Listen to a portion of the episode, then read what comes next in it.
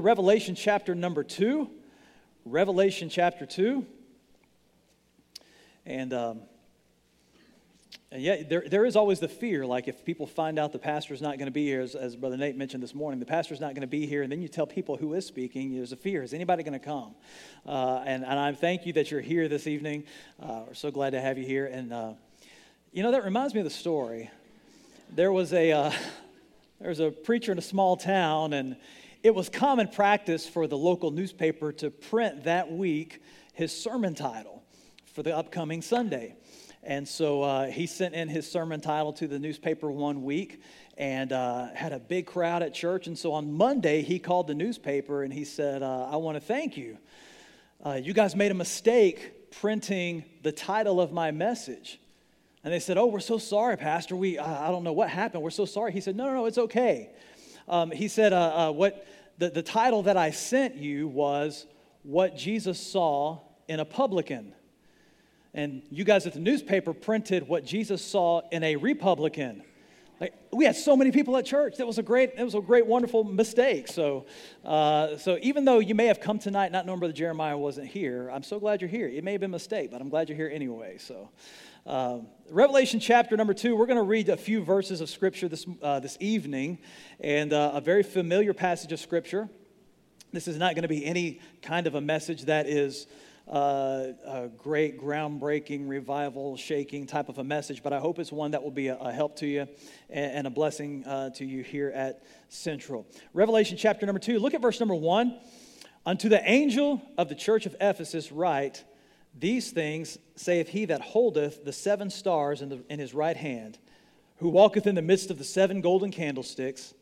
Verse number two I know thy works and thy labor and thy patience and how thou canst not bear them which are evil, and thou hast tried them which say they are apostles and are not, and hast found them liars, and hast borne and hast patience, and for my name's sake hath labored, and has not fainted. Nevertheless, I have somewhat against thee, because thou hast left thy first love. Remember, therefore, from whence thou art fallen, and repent, and do the first works or else I will come to thee quickly and will remove thy candlestick out of his place, except thou repent. But this thou hast, that thou hatest the deeds of the Nicolaitans, which I also hate. He that hath an ear, let him hear what the Spirit saith unto the churches. To him that overcometh will I give to eat of the tree of life, which is in the midst of the paradise of God. Let's pray together. Our Heavenly Father, we thank you again for our opportunity uh, to meet together in church tonight. We thank you that we have the opportunity to, uh, to open the Word of God and, and we have the freedom uh, to hear from you tonight. And I pray that you would speak through the message this evening to our hearts. Uh, Lord, uh, help us to, to hear what you would have us to hear tonight. Help us to be faithful hearers and not just hearers only, but doers of your Word. And I pray that you bless our time together now. In Jesus' name I pray. Amen. Now, in this chapter, we see the beginning of seven letters uh, uh, to the seven churches in Asia Minor. And these are, there are different ways to look at these letters that came to these churches. You have the church of Ephesus, and Smyrna, and Thyatira, and Laodicea, and so on. And we have all these letters that we can look at, and there are different ways to look at them. We can look at them prophetically, and many people do. And that's a wonderful thing. We see the prophecies that the Lord is giving us uh, uh, through these letters that John has written. We can study them uh, personally. Verse number seven, we just read it. He that hath an ear, let him hear what the Spirit saith unto the churches. There's a personal message for each one of us in these letters, and, uh, and we, uh, uh we ought to read Scripture certainly for our own profit. But you can also study these letters practically, and this is kind of what I want to do tonight is look at this one passage of scripture, this one letter written to the church of Ephesus, and uh, really understand what the Lord was telling them in that day. And how do we study them practically? Well, first of all, we understand there was actually a church at Ephesus. This place existed. It was a city that was a, uh, uh, a very prominent city in the world at the time. The church actually existed. Uh, uh, this letter was written to actual true Christians in that first century church. And uh, not only do you see the church then when you read these letters, but you also see the churches today. We can take, we can take these letters and you can read through them and you can kind of, kind of figure out where the Lord is speaking, who the Lord is speaking to through these letters. So, we're going to look at the practical message here uh, from the book of Revelation to the local churches. Uh, God said to John in chapters 2 and 3, He said, Write the things which are. Now, that's present tense. Write the things which are presently taking place. Since the Lord's gone back to heaven, these, this is kind of this is all introductory, and this, these are things that we know, but we want to establish this good, solid foundation before we move on. Since the Lord's gone back to heaven, the Spirit of God has been working in and through local churches to bring people to faith in Jesus Christ. You know, we can never forget the importance of church, the importance of meeting together as a local body. We are a called out assembly. We are to assemble together. And the fact that you're here tonight shows that that's an important thing to you, and that's a great uh, testimony on your behalf. The Bible says in 1 Timothy 3:15, the church is the church of the living God, the pillar and ground of the truth. Now, it's not saying that the church is the truth, and whatever the church says is the truth. No, but we are the ones who are to be the pillar and ground. We're to be upholding the truth. We're to be teaching the practical truths, the relevant truths of God's word, and all of it is practical and all of it's relevant. We're to teach the truths of, of God's word, and we're to uphold that. So, as a church, if we are not upholding the truth and the foundational principles of God's word, we're not doing what we're called to do, and therefore society is going to suffer. And we see that taking place in our world today. Well, Brent, what's going on in the world? Why are things crazy? Because churches are nuts. That's why, because churches typically are not doing what they have been called to do. We are to be the pillar and ground of the truth. God is working, and through His church, He wants to get His message of grace and salvation to all men. Now, back to the city of Ephesus here. What do we know about the city of Ephesus? The city of Ephesus was an important, a very important city in the first century. It was an important city uh, commercially. It was located on the Cayster River, just a few miles inland from the Aegean Sea, had perfect access to the Mediterranean Sea. And uh, this was a city that was uh, uh, uh, known for its magnificent harbor. The harbor at Ephesus was one that was very well traveled. There were leading highways all over Asia Minor that came to Ephesus because of the port. And uh, it was a very, very wealthy, prominent city. I mean, people were shopping at all kinds of places and haberdasheries and all kinds of things everywhere in that city. It was important commercially. It was also important politically. This was a free city. They were given rights by the Roman Empire to be able to keep most of their own local laws. They were able to keep things uh, established in the way that, uh, that they had already been established. As long as they were submissive to the Roman Empire, paid their taxes, Rome kind of gave them a lot of liberty in how they governed themselves. It was a city that was important religiously the great the bible tells, calls it the, the temple of diana. This was the uh, uh, greek goddess of artemis and this temple was in ephesus. This is one of the seven wonders of the ancient world and this was a beautiful just magnificent place. It was a place where many people came to worship. So this city was one the temple of, of diana of artemis here. This was a place that was set aside as a safe haven for criminals. So if you've committed crimes and you're running from the law uh, this was a place that you could go and have safe, safe haven so, in the city of Ephesus, now think about this. Now, it's a port city, which means there's a lot of money changing hands. And along with that, there are a lot of unruly, really just bad people there. The worship at the temple of Diana, the, uh, Diana, the goddess uh, uh, Artemis, was the goddess of fertility. The worship of Diana was extremely, extremely vulgar and indecent and very wicked. Then you have this temple here that is also a haven for criminals. So the city is a place where you have wor- filthy religious worship going on. You have people traveling in literally from all over the world, uh, uh, seafarers, merchants, and those types of things. Uh, not great quality people coming in from all over the world, traveling in and out. And then you have a place that's known for being a safe haven for people who commit crime. So it's in this city that the gospel came. The Lord established a church in this city. This is not the message, but may we never forget what God has called us to do in Hattiesburg, Mississippi is not just to meet together every Sunday and Wednesday night and just get together with our friends and hang out for a little bit and think about how bad the world is. No, our job is to go out and reach people in our community, those people who have broken laws, those people who are living a wicked, filthy lifestyle, those people who are maybe uh, uh, uh, wayfarers and people just traveling in and out of the area and people that are, that are that we would look at and society would look down on. These are the people we are supposed to reach. When one of those people comes into our church door, we don't, we not look at them, give them a side eye, look at them like, well, what are you doing here? These are the people we're to welcome. They need the gospel. Now, we've learned this in Colorado, man. I'm telling you, it's crazy. We, I think I mentioned this before, but there are not a whole lot of churches there. This last November, we had the, the election. We had, of course, the national election, and then we had a, a local, local things on the ballot, local uh, issues to vote on. For the first time in my life, I mean, I went and voted literally everything we voted for failed, everything we voted against passed. I mean, everything. I mean, every there was about there was about I guess about 12 or 15 things on the ballot that we voted for, and I lost everything. I'm glad I didn't play the lottery that day. I was not winning anything on that day. We lost everything. There's a, there's a, it was just a, it was another moment of revelation that this is a city that does not have the first idea of who God is and what God desires for this, for this area. You know, there are people all over, and it's not just Colorado, it's Mississippi. I mentioned it in Sunday school this morning. If you think all the stuff going on in California is never going to come here, wake up. It's coming. It's coming. It's going to get here a little slow. It's going to take the slow train to Hattiesburg, but it's coming to Mississippi. Everything that's going on in the world is moving this way. It's a very wicked world. That's not to discourage you. That's for us to understand what we are doing is important. We're to be the pillar and ground of the truth in a world that is looking for hope, in a world that is looking for truth. And as bad as the world is getting, there are more and more people in society saying, I know that's not right.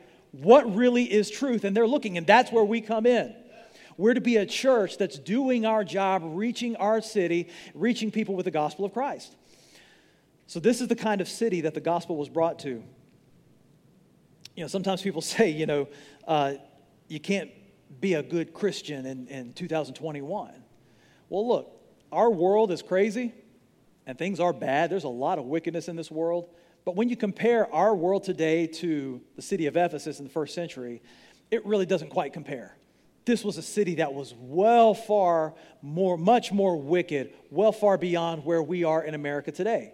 And yet, in their day, there was a church there was a group of Christians. There were people who believed in the Lord Jesus Christ and who are great gospel witness. There was a wonderful church established there.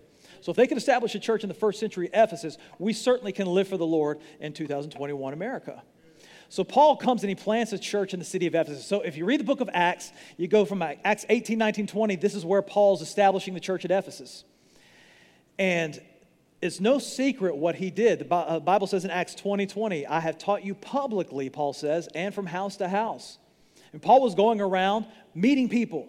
He was witnessing to people. He was giving people the gospel. He was taking Jesus and he was putting that together with building relationships with people, and he's putting them together, and he was seeing great revival take place in a city that was extremely filthy and extremely wicked. Now we get to the book of Revelation. Now 30 years have passed the Lord writes a letter to this church, a church that had tremendous reputation. Now, think about Ephesus. Who were the pastors of the church at Ephesus? Paul started the church. Apollos, who we read about in Scripture, was a pastor at the church of Ephesus. Timothy was a pastor there. And the beloved John, who wrote the book of Revelation, these men were former pastors of this great church. It had a tremendous, tremendous reputation. And the Lord says in verse number one, He says, I'm walking in the midst of these golden candlesticks. That's a, a phrase He's using to define churches, these churches. And the church at Ephesus had a need to discover, rediscover the presence of Jesus. So as we read this passage of Scripture, the, letter, the Lord does basically three things here. He tells them the positive news, then He tells them the negative news, then He tells them how to fix it. Those are your three points tonight, okay? Positive, negative, and how you're going to fix it, okay? So, with that in mind, let's look at these three main points to the letter at Ephesus. Look at verse number two again. Paul says in verse number two, I know thy works and thy labor and thy patience. Church at Ephesus was a busy church, it was an active church if you went to the First Baptist Church of Ephesus, you would have seen that there were a lot of things going on. There were meetings, uh, there were services going on, people were active, serving in different areas and different ministries around the church. Uh, things were happening. Look, if you got to their announcements in the service, I mean, that took a long time going through all the things that they had for kids programs, all the things that they had for the senior saints, all the things that they had for the uh, married couples, young married couples, old married couples, uh, for, for all the teenagers. All the activities going on took up a lot of time. By the way, everybody who's complaining about announcements in church, there's no good place to put announcements in church. I mean, look, I made them for years here, and none of y'all listened to anything. We would get home, I'd make all these announcements and I'd phrase things the right way. I'd try to shorten them up. And I'd get home, my wife say, What's this activity going on next week? I'm like, Did you not hear the announcements? No. All right. Uh, look, you know, don't make fun of the announcement, guys. There's no good place to put it in the service. It interrupts everything. Anyway, that's on a side point. But verse number two, Paul says, I know thy works, thy labor, and thy patience. Look at those three words. The church at Ephesus, man, they were a working, active congregation. And look, if you've been in church at any length of time, you understand that there's a lot of work that goes into make a church happen. Somebody asked me, this is years ago when we were here, somebody asked me, he said, what do you, sincere question, what do you do all week long? I'm like, well, what do you mean? Like, like when you come, do, do you just like, do you guys like Monday through Friday, you just plan Sunday service? Like, that would be awesome. That's what I thought I was signing up for. And then uh, found out there are a lot of things that have to go on to make a church happen. Did you realize? I mean, somebody's got to come in here and vacuum the auditorium every week. Somebody's got to fix chairs. Somebody's got to clean the bathrooms all the things that you complain about, somebody's got to fix, you know? Uh, we all see all the things that are out of order. All the ministries and programs and things going on have to be planned. There's a lot that has to be done uh, for a church to take place. Somebody's got to teach Sunday school classes, somebody's got to visit, somebody's got to pray. Somebody's got to plan the, uh, the messages, and, and uh, somebody's got to get out there and cut the grass where we come from, first week I was there uh, in Colorado, first week I was there, I met with one of the men on our staff, and he said, We have to have a meeting. I said, What's that? He said, We got to talk about who's going to shovel the snow. For the first time in my life, I said, I've never been in a meeting where I had to sit down and figure out who's shoveling snow. I don't know who it is, it's just not me. So we got to figure out who it is, and that guy's name is not me. So we will we'll work that out. But there are so many things that have to be done for a church to function. And it's a tragedy that in most churches, the majority of the work is done by the minority of the people. But that was not the case in Ephesus. I mean, the Lord's telling them, man, I know your work, your labor, your patience, patience meaning endurance, I, your reputation is strong. And you know, if you're going to build a solid church and, and grow a church for Christ, there has to be a, a price that is paid. And here's a church that knew what it was to work hard for Jesus. He says, I know thy patience. That word means endurance, as I just mentioned. The Greek word used here means to bear up under, to get up under. means to get up under the load, to carry that load forward. I mean, what a tremendous thing to say about a church. I mean, you guys have the endurance. You're getting under the load of the ministry, of the work of spreading the gospel. You guys are getting under it and you're getting after it. These were not on again, off again servants of the Lord Jesus Christ. Look at verse number three. And has borne and has patience, and for my name's sake has labored and has not fainted. They didn't give up, they just stayed with it. And many of you people here at Central the same way. You've stayed with it. You're faithful. It's exciting to come back and see the same faces. And this morning, uh, it was great to meet new people, to see people that weren't here when we left. And there are new people coming, but to see the same familiar faces the same places. Uh, I, I, mentioned in our, our, Sunday school class this morning, uh, last week we got uh, our Sunday school finally kicked back off in, in, uh, in Colorado. And, and getting the planning ready for that and getting all the details worked out to do that, I've, I've spent a lot of time the last few weeks really thinking of all of you, uh, what classes you went to, the things that you're, you, uh, you know, you, you're being taught, who is doing the teaching, all of those things, and that, those are great memories and wonderful things to think of. And you have a church at Ephesus that I think is very similar to the church at Central. People have stayed faithful. It takes a lot of people doing a lot of things to get the work of God done in this church. I know that. It's a lot of people doing their part to get the work of the ministry done here. Jesus commends the church of Ephesus for their dedication and their discipline. Look at verse 2 and how thou canst not bear them which are evil. I mean, they had discipline in the church. They weren't putting up with all kind of evil stuff going on. I mean, people that were doing evil things, they were being called down on. People that were living in sin publicly, they were being called out. They were being dealt with. Uh, they did not condone uh, sin in their fellowship. They didn't condone doctrinal evil. Verse number two, thou hast tried them which say they are apostles and are not, and has found them liars. I mean, these people knew the Bible, and they knew the Bible, they knew what the Bible taught, and they knew what the Bible had to say. These were the kind of people who would, when in Ephesus, would check the Word of God. When Paul would preach, they would check the Word of God that they had and make sure that what he is preaching falls in line with the other letters and scriptures that they already had. They would not tolerate doctrinal error. And it's a tremendous thing to be theologically correct. That's extremely important in our day. The devil will do everything he can to, to minimize, to whittle away at doctrine. And so when you have a message that's full of doctrine, don't you don't fall asleep on that. Well, that's just not exciting. Sometimes it's not exciting in its delivery, but man, it's important. If we don't have doctrine, we don't have a foundation to stand on. That's the pillar and ground of the truth. What we believe about the virgin birth of Christ and why we believe it is vital to why we're meeting together tonight what we believe about the blood of Jesus Christ is vital about, for, for why we're even meeting together in a church service. So when you hear messages on doctrine, don't fall asleep on that. Don't say, well, that's not fun or exciting, or I can't hoot and holler at all that kind of stuff. No, listen. Those are doctrinal things that are very, very vital. Notice in verse number six But this thou hast, that thou hatest the deeds of the Nicolaitans. Now, look, we don't know exactly who the Nicolaitans were. We know the word Nicolaitan means to conquer the people. So it's widely accepted that these were people that were in uh, religious positions of authority. They were really driving the message of there being a difference between the church members and the laity. The, uh, the leaders of the church were to be more highly esteemed, they're to be treated differently, and, uh, and, and almost to the degree that they were better people than, the, than, the, than just the regular uh, uh, church people. Uh, that the church people and the leadership two different levels here.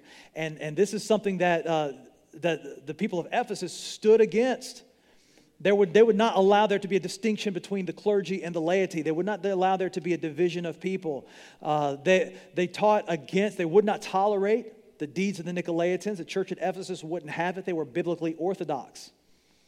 But here's the thing you can be straight as a gun barrel theologically and be as empty as a gun barrel spiritually. Just because you know things that are in the Bible doesn't make you a spiritual person. And this is, the, this is the danger of us who've been in church for a long time. This is the danger for us who've heard a lot of preaching. For those of you who've come to church on a Sunday night, you've been into the routine, you understand this is what we do. And uh, you've heard a lot of messages from a lot of great preachers. This is our danger that we can get a lot of information, but not have a walk with God spiritually. You say, We're a church that will unapologetically speak the truth. But do you speak the truth in love?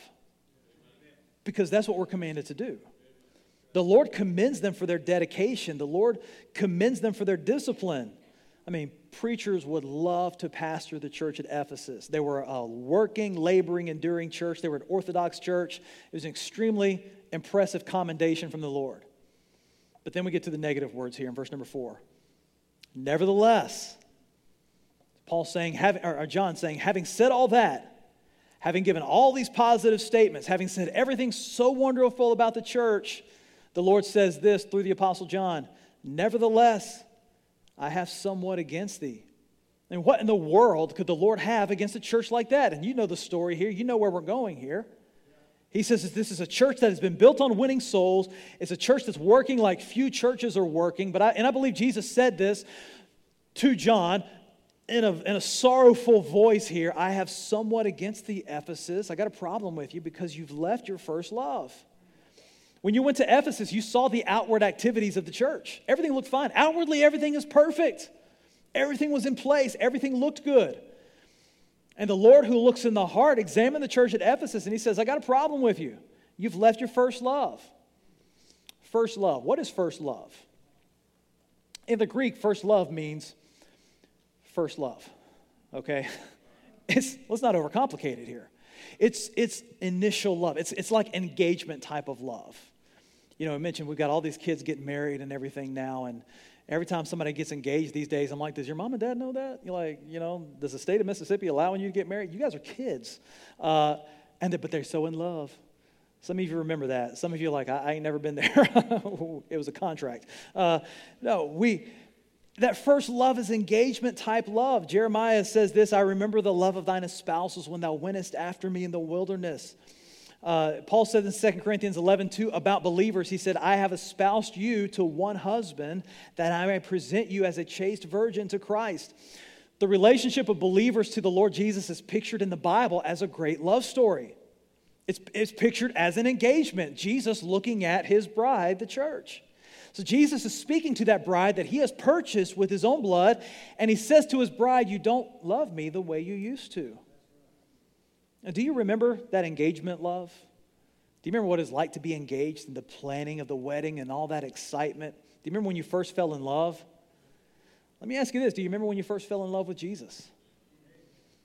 A great preacher once said this. He said he was convinced scripturally and experimentally that the Christian experience when you boil it down to its essence, is basically a love affair with the Lord Jesus Christ. Ephesians 5 and Colossians 3, you read those. Paul, Paul not only gives us two key concepts in marriage a husband is to love his wife, and a wife is to respect her husband, but he compares marriage to the relationship between Christ and his church. So getting saved is that, it's falling in love with Jesus Christ. Now, can you imagine hearing from the Lord Jesus, You don't love me the way, she, the way you used to love me? Love is supposed to grow.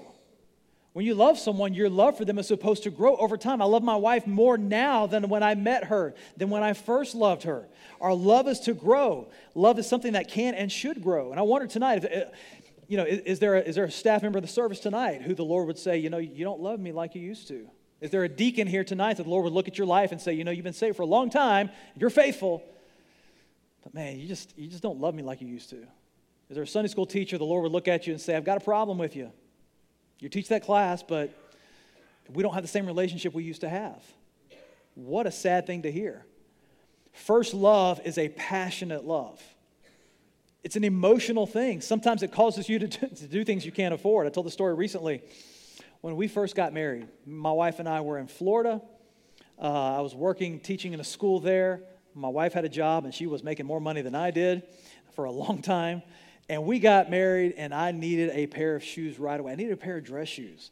And I was going to be in dress shoes every day at the school, and I needed a, a, nice pair of brown dress shoes. So one day, it was a Sunday afternoon, we got done with church, we took off, we went to the mall to get me some shoes.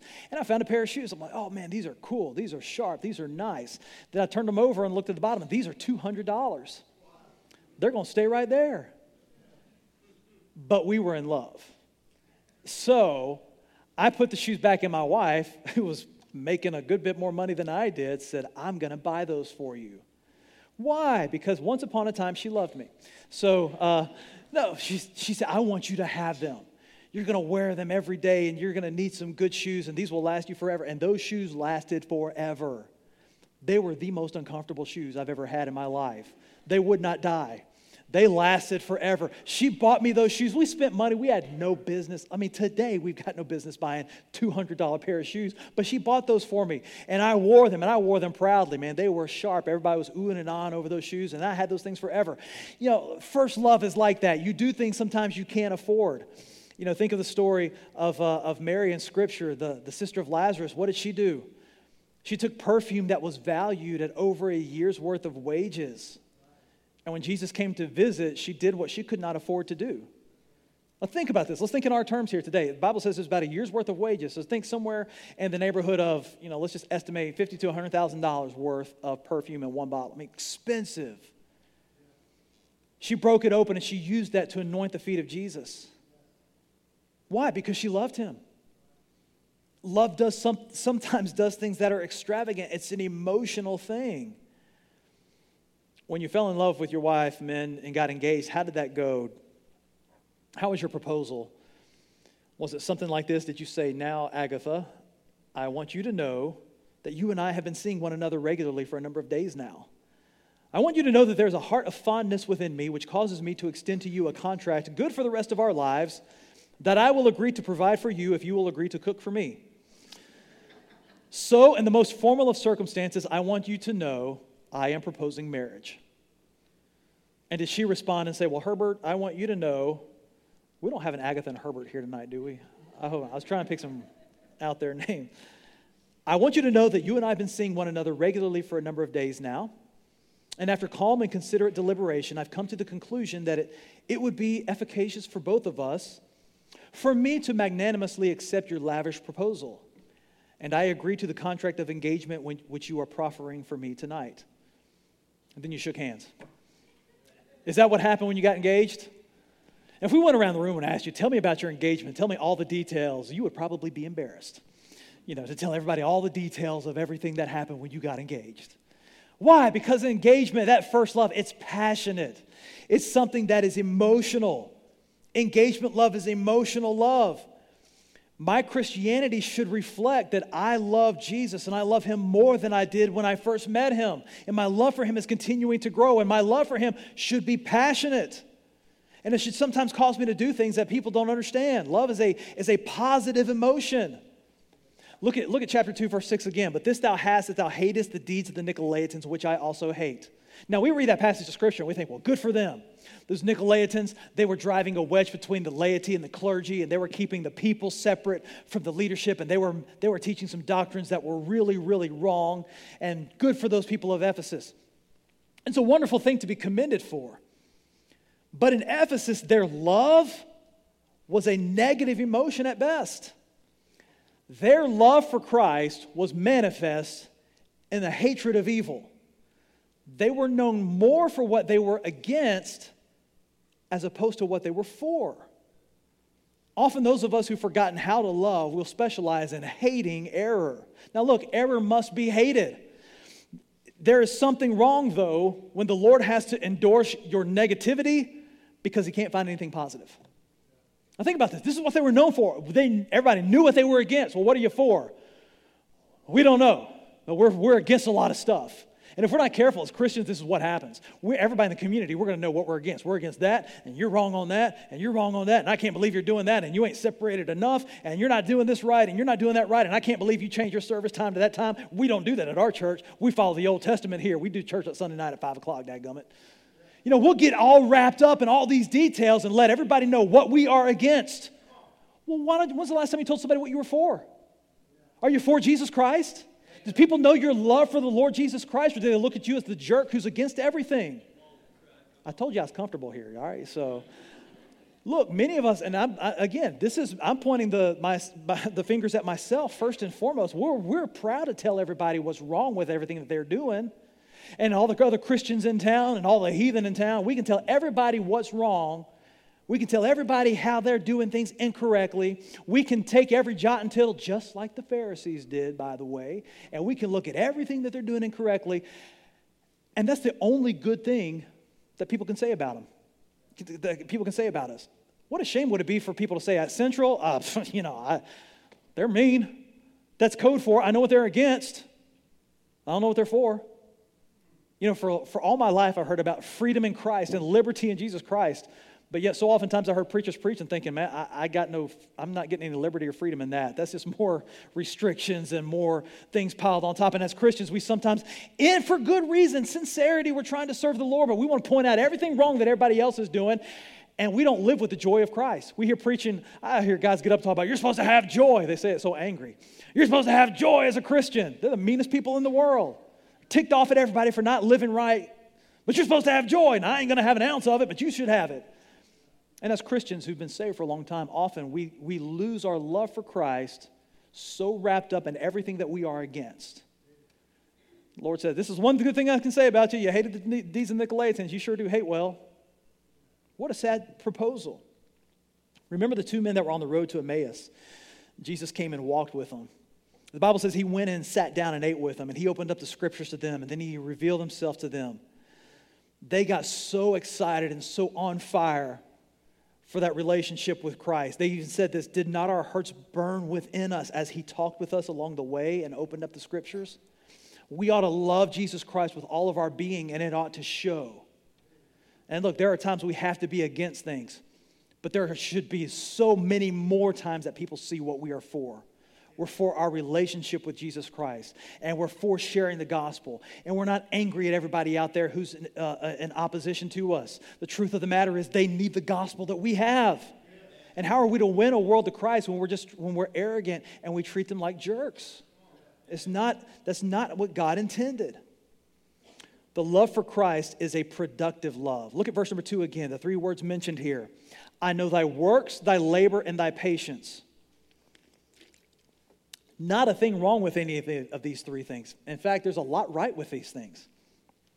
But there's a problem that the scripture reveals. Take your Bible, turn to 1 Thessalonians 1 3. Keep your finger in, in, in, Revelation. I want you to look at this here. 1 Thessalonians 1, just back a few pages here. You see those same three words used again work, labor, and patience. Paul mentions these in 1 Thessalonians. John says, You're known for these here. Paul talks about that in 1 Thessalonians 1 3. Remembering without ceasing your work of faith, your labor of love, and your patience of hope. Same three words Jesus used in his letter to Ephesus work, labor, and patience are linked to these three words here in 1 Thessalonians. I know thy, uh, remembering without ceasing your work, not just your work, but your work of faith, your labor. But it's not just labor, it's labor of love and your patience, your endurance. But it's not just patience, it's patience of hope. Here's the thing you can see somebody's work, you can see their labor, and you can see patience. This is something, again, especially for people who serve in ministry. People can see, and we want to work, and we want people to know that we're working. So people can see our work. They can see our labor. They can see our endurance and our patience. But what they can't see is our faith. What they can't see is our love and our hope. The first three words are outward appearances of the three spiritual authenticities that should be within us. So, the problem with the church of Ephesus is they were doing the first three. They were doing the work, labor, and patience. They were forgetting the faith, the love, the hope. They were missing the inward. It's good to see the Bells here tonight. A few years ago, the Bells gave us a, a, gift card at Christmas. They gave us a few gift cards at Christmas time. One time, they gave us a gift card to Cotton Blues. Are they still closed? Oh, that's so sad. I almost cried. I heard that. They gave us a gift card years ago. We had a gift card, and I think we even had another one. So, I mean, my wife, we had money to go to Cotton Blues. So one night, we did what all good parents do. We left the kids at home.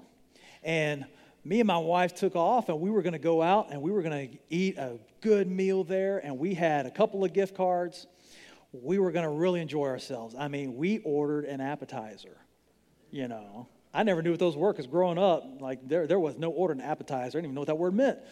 But we ordered an appetizer. We even got dessert I mean, that cheesecake, I was planning on it. We're going to eat, we're going to do, we're going to eat, and we're going to eat our meal, and we're going to get cheesecake. We ate, we ate appetizer, we maybe even got two. We got dessert, we got the big entree on all that, and I mean, we were, well, I walked in that so arrogant, man. I was, we were dressed up, came in there, I got money to spend, money's no object here, you know. I would leave you a big tip and all that kind of stuff. Then they brought the check. And I told my wife, I said, hey, give me those gift cards. She said, you have them. I said, I don't have them. I said, check your purse again. You had them in your purse. She said, no, I took them out and gave them to you. I thought she had them. She thought I had them, and the kitchen counter had them. They were sitting at the house. Now, outwardly, everybody thought that we had money to spend because we ordered everything in the world.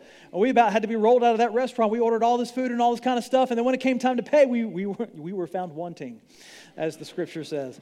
Uh, we were not ready to pay. I mean, I had to have Visa bail me out, man. We were in trouble. Outwardly, we looked like we were doing the right things and we had it all together and, and we had money to spend, but well, the truth of the matter is we were unprepared. And as Christians, often I think that's where we are. Outwardly, we're here at church. Good night. We even came back on Sunday night when the pastor was out of town. You get a gold star in heaven for that right there. Uh, you're here in your place. We're, we have a, a, a, work day going on here. That's wonderful. You got bus routes going. That's great. You got Sunday school classes moving. That's wonderful. You got teen activities. You're volunteering for that. We're cleaning up things around the church. We're fixing things that are broken. We're doing all the things that we can do as I'm serving as an usher. I'm working in the nursery. We're finding all these places to serve, but yet we got the first three down, but we're, we're, we're, we're I can't talk. We're losing we're missing the other three. We've got our work, labor, and patience down, but we're lacking faith, love, hope, missing those things. Jesus commended them for their labor, but the problem was their labor was no longer rooted for, in, in love for Jesus Christ. By the way, this is where church becomes a drudgery.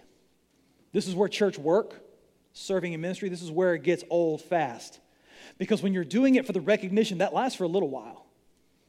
But when we're not doing it for the Lord, and we're no longer serving because of our love for Him, and we no longer have the joy of, of Christ in our hearts, then ministry work becomes just that it's just work. This is where we run into the problems in a local church where now nursery workers are barking at the youth ministry, and the youth ministry is aggravated at the adult ministries, and, and uh, uh, the people who clean the auditoriums are mad at uh, everybody who's making all the messes. And then uh, you've got church staff bickering for, back and forth with each other. You've got people in the church frustrated with the staff. You've got people in staff frustrated with, the, with church members. You have all this infighting going on. Why? Because everybody's forgotten out for, they've forgotten about why we're doing what we're doing. So there's all this infighting and all these problems in the church. Everybody's busy and everybody's in their place and everybody's critical of each other. Why? Because we've forgotten our first love. The Lord's saying, You're great, man. You guys do a lot of good stuff, got a lot of people there, but you're not doing it for the right reasons because you've left your first love. I heard about a missionary years ago who responded to the statement made to him person made the statement to the missionary I think it's wonderful that you go to a foreign field to be a missionary. I think it's great that you love those people that much. And the missionary said, I didn't go over there because I love those people. When I went over there, I didn't love those people at all. I went over there because I love Jesus and I was obeying him. But I found out that because I love Jesus, Jesus taught me to love those people. That's the thing. You don't witness to people, you don't give the gospel because you love sinners. A lot of people are unlovable. Look, we're in a town, man. We're in a town now in Colorado where there's, there are not many churches. There are a lot of wicked people. I, t- I told the church, I found out quickly CBD on the sign of the store does not mean Christian book distributors. All right? It means something totally different. There are a lot of people that are without Christ, that need the Lord. They're very unlovable. What leads us to give the gospel to people like that? What leads us to minister to people who do not look like us? It's the love of Christ. It's the love of Christ.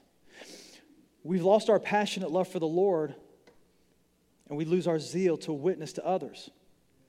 You don't show Christian love and kindness to people because you inherently just love people.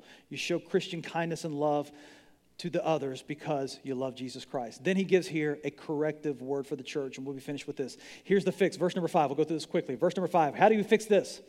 Remember.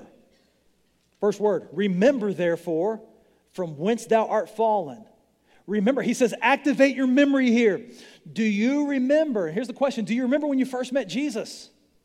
If you're serving in this church and you're here on a, on a Sunday night and you're faithful to serve the Lord and you're finding yourself lacking in your love for Christ, how do you fix it? You remember. Remember getting saved. Remember the things that God has done for you in your life. Remember the sin that you were wrapped up in. Go back to those days when things were not real good in your life and remember what the Lord has done for you. This is the big issue with the children of Israel. They've not been out of uh, Egypt very long at all. They came to the Red Sea Think about this. This is one that blows my mind. The Red Sea parted. When I was growing up, I always envisioned that as the Mississippi River. You know, we lived, we crossed that river all the time. It's a huge river, and I always kind of envisioned the Mississippi River parting. You know, the Red Sea parted. I mean, it just opened up, and people walked through, like millions of them walked through this, uh, this open area in the Red Sea. They experienced Moses striking a rock and water coming out of it. They experienced food being delivered, like, uh, I mean, just the, the first Uber Eats comes down from heaven. I mean, it's right there at their tent every day. At night, they had quail, they had all of these things provided for them. And just literally a couple of generations later, children of Israel are in utter turmoil when it comes to their walk with God. There is none. There are all these false religions and false idols being worshiped, and there's all kinds of nonsense going on within the people of Israel. Why? How does that happen? Because somewhere along the way, people forgot. They failed to remember.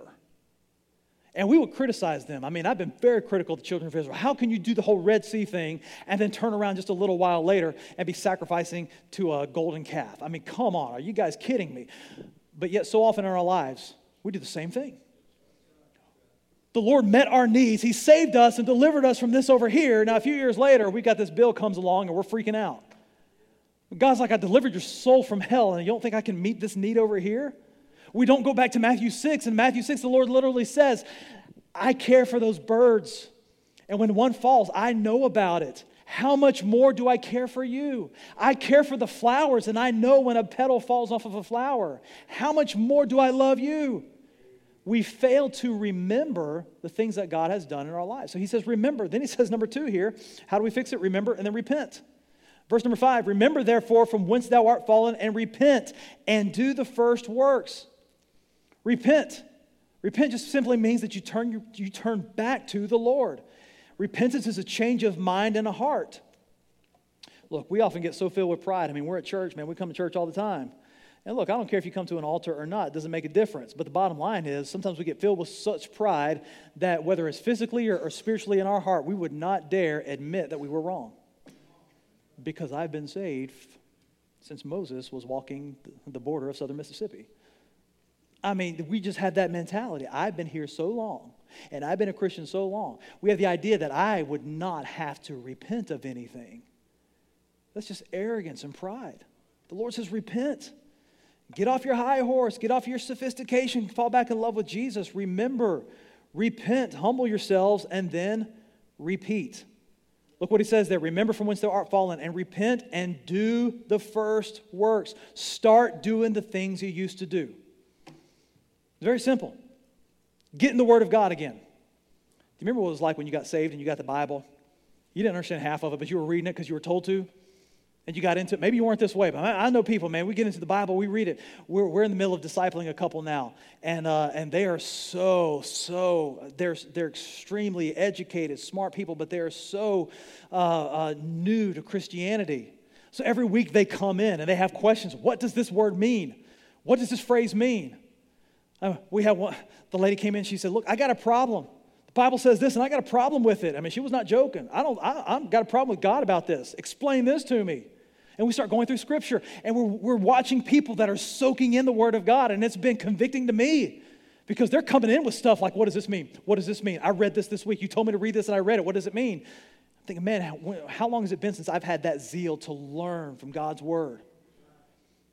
What do you do? Go back to your first, first actions. What did you first do when you were dating? When you were first falling in love? How many dates did you go on? How much time did you spend together? How many hours did you talk on that cell phone? All right, how we spend so much time, this, this generation today, us old people, we didn't have cell phones. We did it the old fashioned way. We wrote letters. All right, uh, we would, you, you spend so much time communicating and talking. The Lord says, That's what I'm missing. It's great that you're here on Sunday. You ought to be. And it's great that you're back on Sunday night, and you ought to be. And it's great that you were serving in all those ministries and everything that you're doing, and you're slap worn out from it. And that's wonderful. But I miss talking to you. The Lord says, Go back to the first First things. Then he gives a warning as he closes. Verse number five Remember, repent, and do the first works, or else I will come unto thee quickly. I'll come and I'll remove the candlestick out of his place. And the Lord gives a warning. He says it's either revival and return or it's removal. You know, God did that. Go to Ephesus now. It's nothing but ruins. There was once a great, thriving, incredible church there. It's not there anymore. What happened? All you go there and see is, is a place with no with just rubble and ruin. There's no church there, there's no gospel witness there. They were a light for Jesus, had some of the greatest preachers in the history of the faith. Guys, we read about guys who wrote scripture. But the church at Ephesus did not repent, so God reached in and he took the light know, a couple nights ago at our house, I went by, light switch, and I turned the light on. The light bulb flickered and went out. So what did I do? Went over and unscrewed the light bulb, threw it in the trash, put a new light bulb in. This is what the Lord's saying here. He said, just like you get rid of the light, I'll do the same thing. If you, if you don't repent, if you don't get things right, I'll remove the light and I'll put that somewhere else. The Lord said, Repent, or I'll turn out your light of usefulness. This is something that we ought to be aware of. Maybe this isn't you but it's something that you ought to be aware of. Maybe this is you. You've been in church for a long time. You've served the Lord and you've done all these things in your service for Christ you're holding on to as giving you some type of merit in the church and before Jesus Christ. And He's saying, wait a second. That's all great, but I got a problem with you. You don't love me like you did before. You know, we sometimes kind of look at, at new Christians, well, that's, that's great. They're so excited and on fire for Jesus. That's wonderful. They'll mellow out over time. And the Lord's saying, no, no, no, that's what I want. That's what I want. They may not know everything and they may not say everything the right way and do everything the right way, and they still may have some sin in it, but that relationship, that's what I want. And I don't know about you, but man, it's convicting to me. There's been a time I've been closer to the Lord, and I've got to fight to get back to that relationship with Him. We got to get back to the walking with the Lord. We got to get back to the right relationship of loving Him or he'll take away our light of usefulness. Let's pray together tonight. Our Heavenly Father, we thank you for our time together this evening. Lord, I thank you for the opportunity to be back here at Central.